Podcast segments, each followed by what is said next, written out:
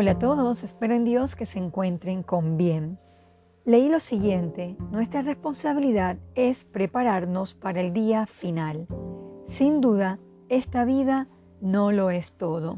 Acompáñenme a Eclesiastés tres, versículo once. Todo lo hizo hermoso a su tiempo y ha puesto eternidad en el corazón de ellos, sin que alcance el hombre a entender la obra que ha hecho Dios desde el principio hasta el fin. Dios crea a la humanidad, hombre y mujer, para la inmortalidad. La vida actual, o sea, en la tierra, es pasajera. Estaremos mucho más tiempo en la eternidad que aquí. Leamos primera de Juan dos diecisiete. Y el mundo pasa y sus deseos, pero el que hace la voluntad de Dios permanece para siempre. Esta vida es un preámbulo de la venidera. ¿Piensa usted en esto? En la eternidad viviremos para siempre. Alguien detalló lo siguiente: la vida terrenal solo es un paréntesis en la eternidad. Tu cuerpo terrenal es una simple residencia temporal para tu espíritu.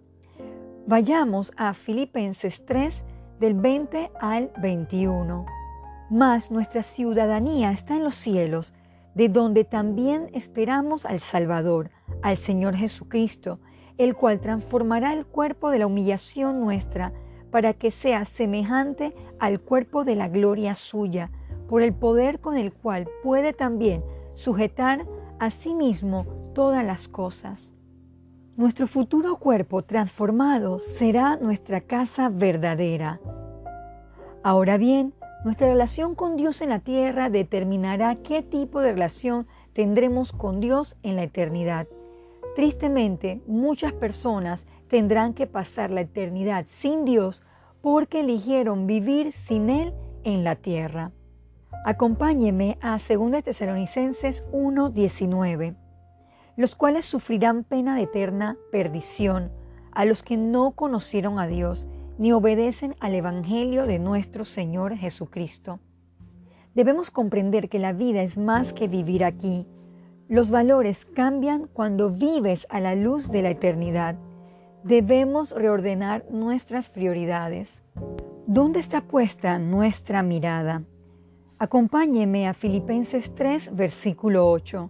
Y ciertamente, aún estimo todas las cosas como pérdida, por la excelencia del conocimiento de Cristo Jesús, mi Señor, por amor del cual lo he perdido todo y lo tengo por basura para ganar a Cristo. En realidad, nuestra capacidad mental humana no puede imaginar toda la maravilla y grandeza espiritual. Dios nos ha dado destellos de la eternidad en su palabra. Esta lección nos hace recordar que nuestra vida tiene un propósito en esta tierra, que no todo terminará aquí.